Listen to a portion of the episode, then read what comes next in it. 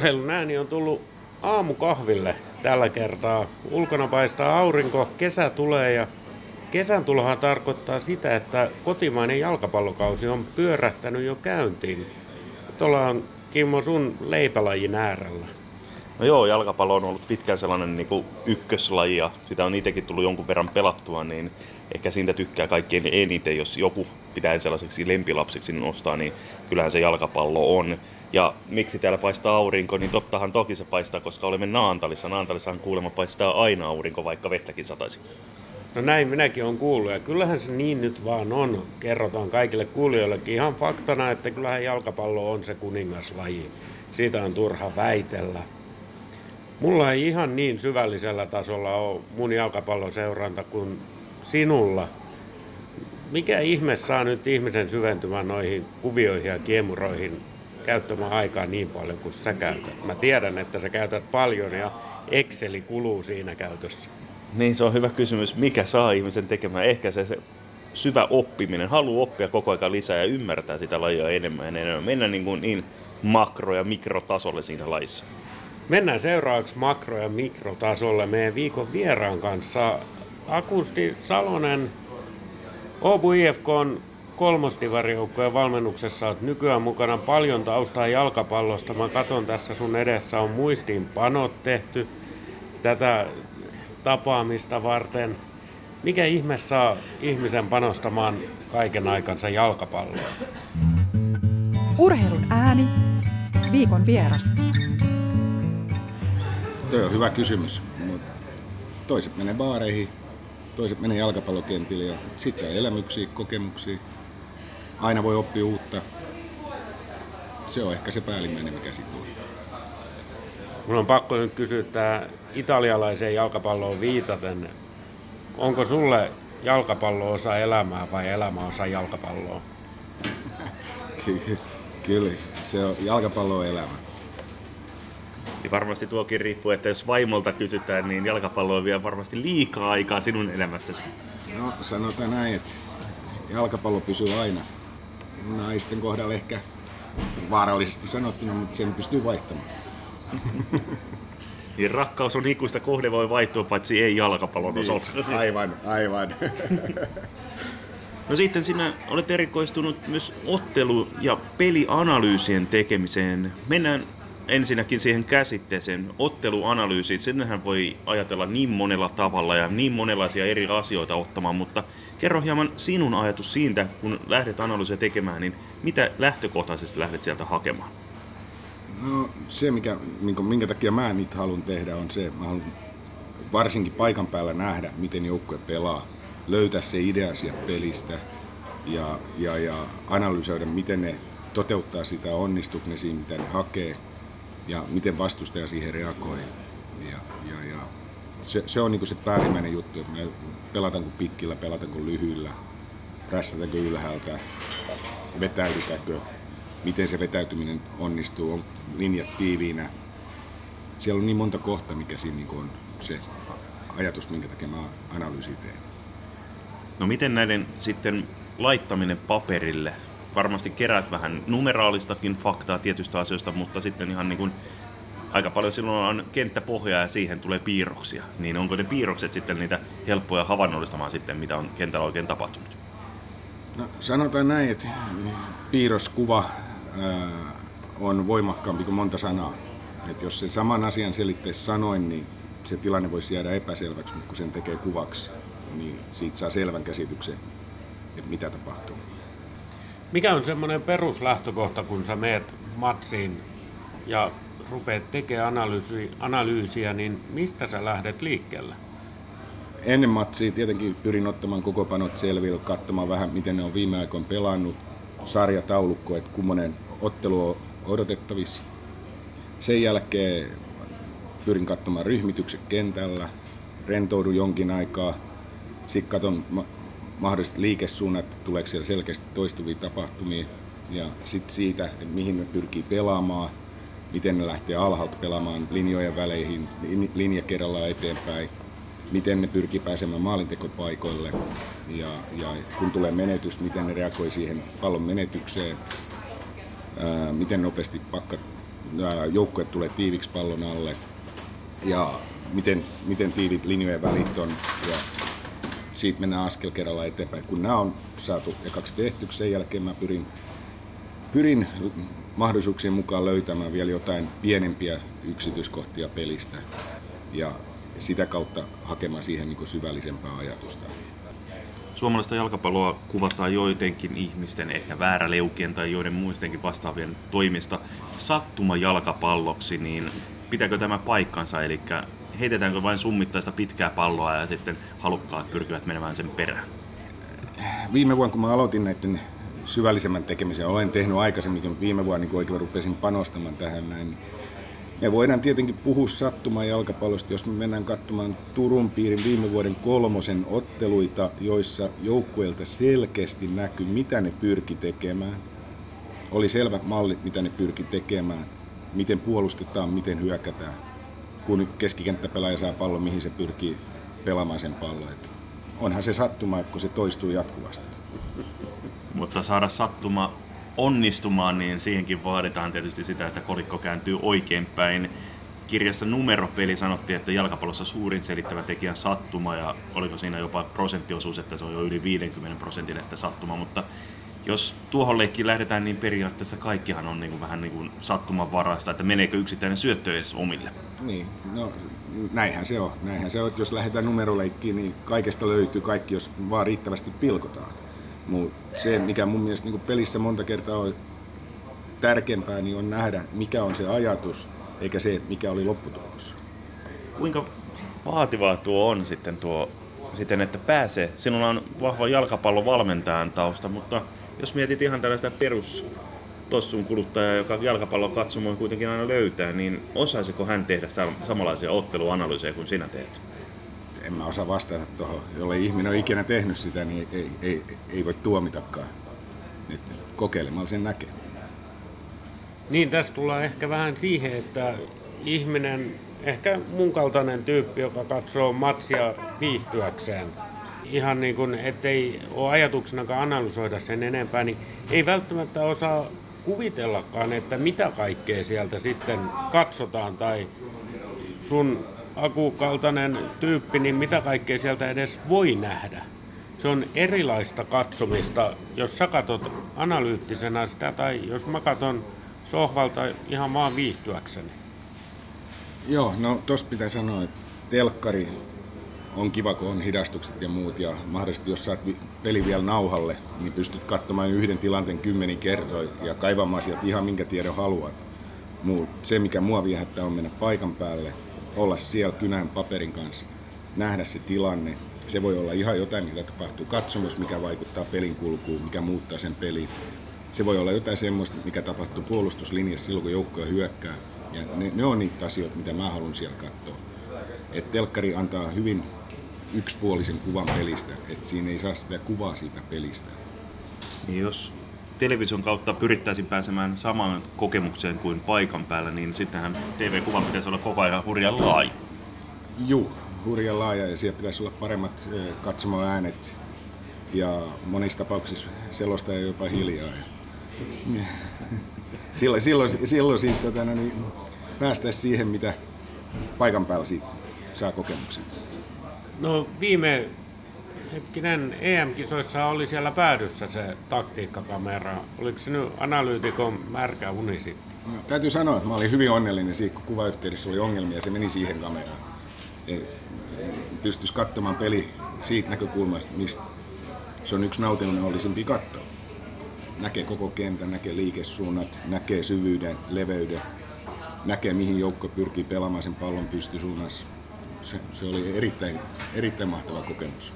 Tehdään analyysejä ihan niin kuin huipputason peleistäkin, niin ilmeisesti on silloin sellaisia erilaisia oppikokemuksia, eli kun pääsee teet omista vastustaista, niin sitten haluaa vähän nähdä, että mitä ihan huipulla samanlaiset asiat toteutuvat. Joo, se on enemmän nyt ollut varsinkin talviaikaan, niin, koska se televisio on haastava omalla tavallaan, kun näkee niin pienen osan kerrallaan, niin on halunnut myös sit niissäkin livenä ottaa sen ja kokeilla, että miten se onnistuu. Ja nyt viime talven teinkin pari joukkuetta useammasta pelistä sen analyysiin. No onko näistä analyysistä havaittavissa jotain tiettyä jalkapalloista trendiä, mikä nyt tänä päivänä jalkapallossa on sitä kuuminta hottia, jos nuorten kieltä oikein käyttää? No, sanotaan näin, että selkeästi niin,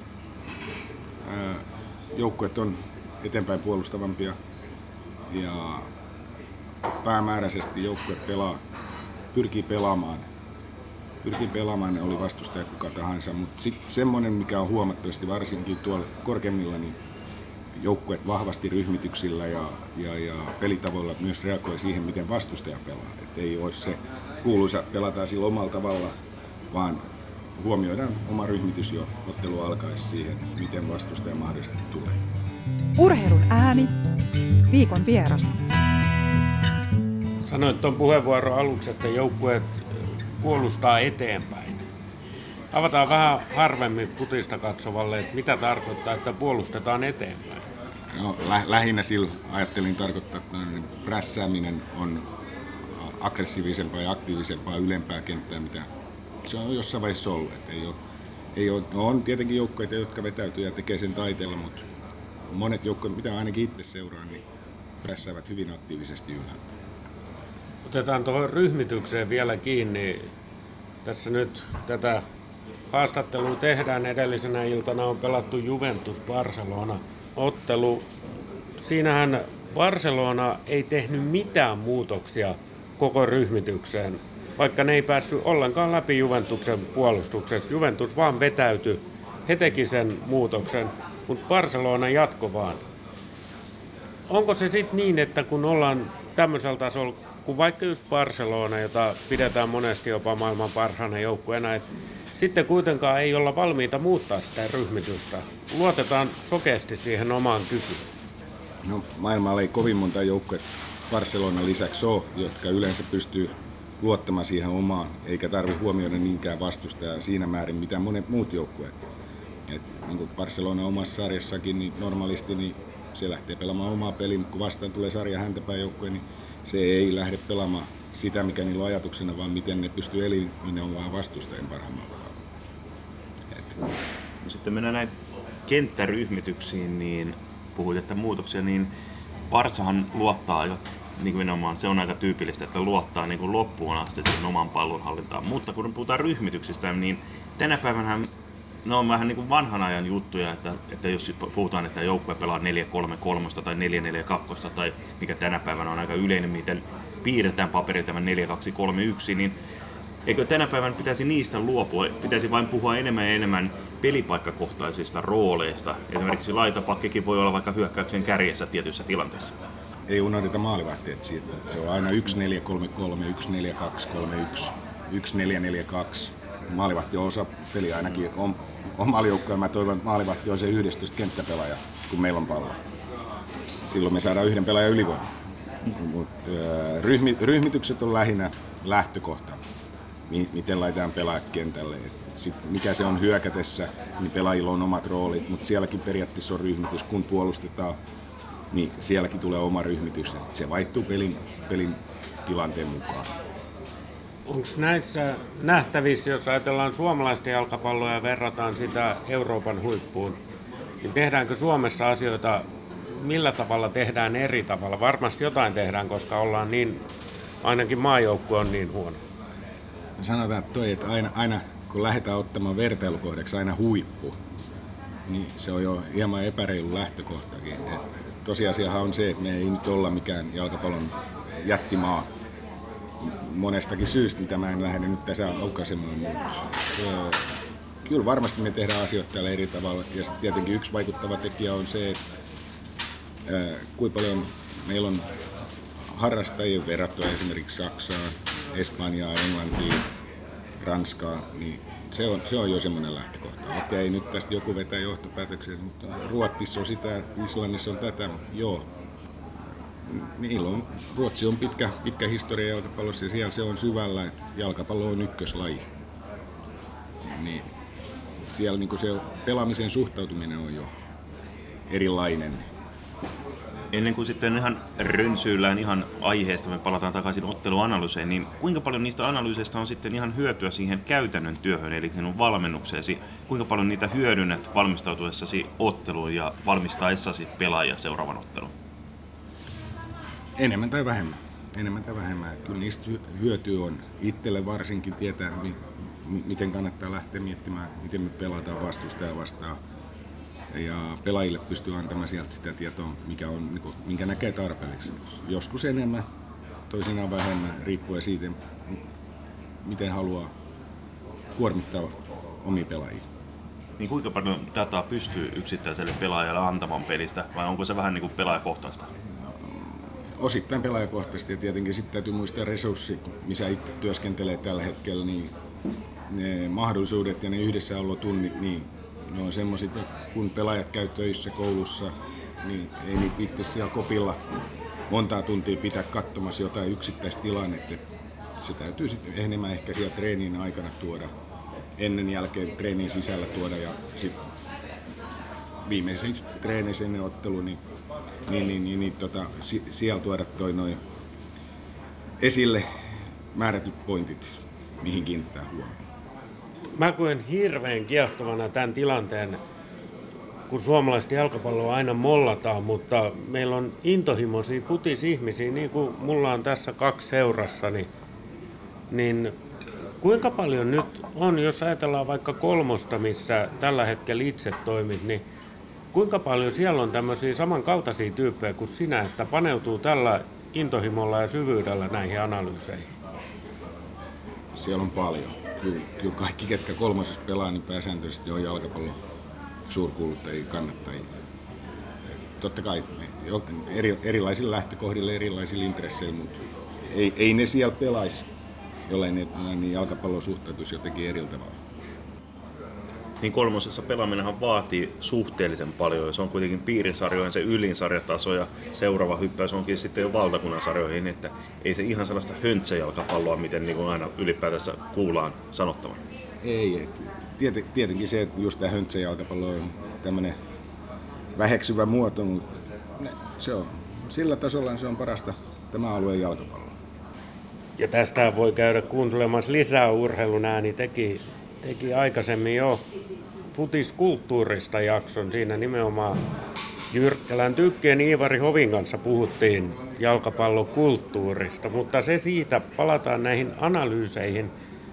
Sanoit, että meet kynä ja paperin kanssa matsiin, mutta nähtiin tässä ennen kuin nauhoitus käynnistettiin, niin sulla oli kaikenlaista systeemiä tuolla iPadilläkin. Mitäs nämä tekniset apuvälineet antaa? Auttaahan ne siinä, että ne kuvat on selkeämpiä, ne on helpompi laittaa. Muistan tuossa muutama vuosi takaperin, kun tein valmentajakaverille vastustajista analyysejä, niin ne oli aina paperilla piirrettävä ja kyllä se oma työssä sekin on. Et nyt kuin helppoa se on, kun sä laitat hyvät selkeät kuvat, niin totta kai niitä kannattaa hyödyntää, jos sellaisia mahdollisuuksia on. Niin kaikille ei ole luotu niitä tai annettu niitä kyllitäinen piirtäen ominaisuuksia. Ei niitä ole mullekaan annettu, sen takia ne tekniset välineet onkin just se, millä mä saan kuvat näyttämään siltä, miltä nyt kuuluukin näyttää. Sitten toi yksittäinen ottelu, niin kuinka paljon aikaa sä käytät, kun puhuttiin siitä, että voi tallentaa ja katsoa niitä, kuinka paljon aikaa sä saat uppoamaan yhteen peliin? Siihen saa uppoamaan ihan niin paljon aikaa kuin haluaa. Se, miten sen hakee. Nyt on ollut tänä vuonna ollut onnellinen tilanne, että meillä on ne harvakerrat, kun on ollut kuvaamassa valmennuspäällikkön ottelua, niin hän on pystynyt suoraan leikkaamaan sieltä niitä asioita, mitä mä haluan nähdä ottelusta. Mikä helpottaa tietenkin sitä prosessia, että mä saan paljon pienemmän otannan.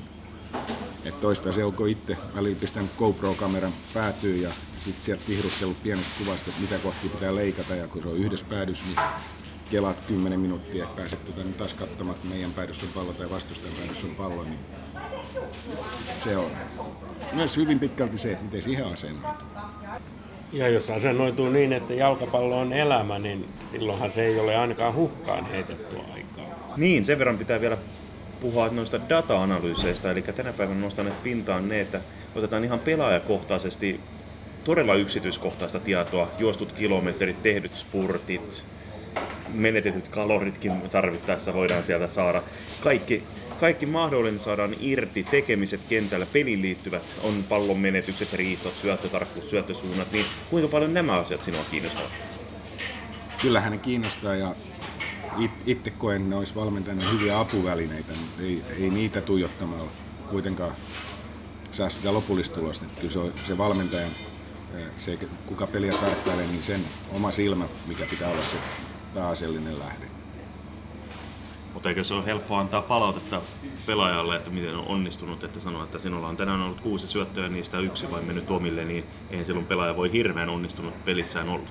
No, mutta sitten taas, jos mietitään millainen tilanne on ollut. Jos ne on tietenkin pelaaja ollut vapaana ja antaa harhasyötöt, niin silloin se on ihan hyvä, mutta jos tuijottaa pelkkää paperilla olevia numeroja, eikä tiedä missä tilanteessa ne on tapahtunut, niin siinäkin voidaan mennä mettään. Et voihan olla, että ne on ollut ne 6 syöttöä, kaikkien pyrkimyksenä on ollut murtautua linjan taakse. Ne ei ole vaan onnistunut syystä tai toisesta. Ja yksi onnistunut ja se on ollut se vapauttava ja maali syntynyt. 1-0 voitto, niin en mä tiedä, onko pelaaja silloin pahasti epäonnistunut. Eli tämä on niin kuin, voidaan sanoa, että nämä monet analyysikeinot ovat hyviä renkejä, mutta huonoja isäntiä. Joo, ehdottomasti näin voi sanoa. No eiköhän tässä nyt tullut jalkapalloa analysoitua tarpeeksi. Tästä voi nyt sitten jokainen jatkaa, miettiä näitä asioita ja taas huuhkajien pelit auki ja menkää paikan päälle katsomaan kynä ja paperin kanssa, niin mitä itse sieltä saadaan kukin irti. Joo, niitähän voi lähettää vaikka meille niitä omia tekemiä analyysejä ja voidaan sitten niitäkin purkaa jossain vaiheessa. Aku varmaan uudemmankin kerran voi tulla, jos niitä analyysejä meille tulee, niin urheilunaani@gmail.com, niin saa kyllä lähettää. Mielenkiinnolla luetaan niitä kuuntelijoiden tekemiä analyysejä ottelusta. No toki näin. Ei mitään. Ensi viikolla jälleen uusin aiheen. Kiitoksia. Moi moi. Moi moi. Urheilun ääni. Löydät meidät myös Facebookista Urheilun ääni ja Twitteristä @urheilunaani.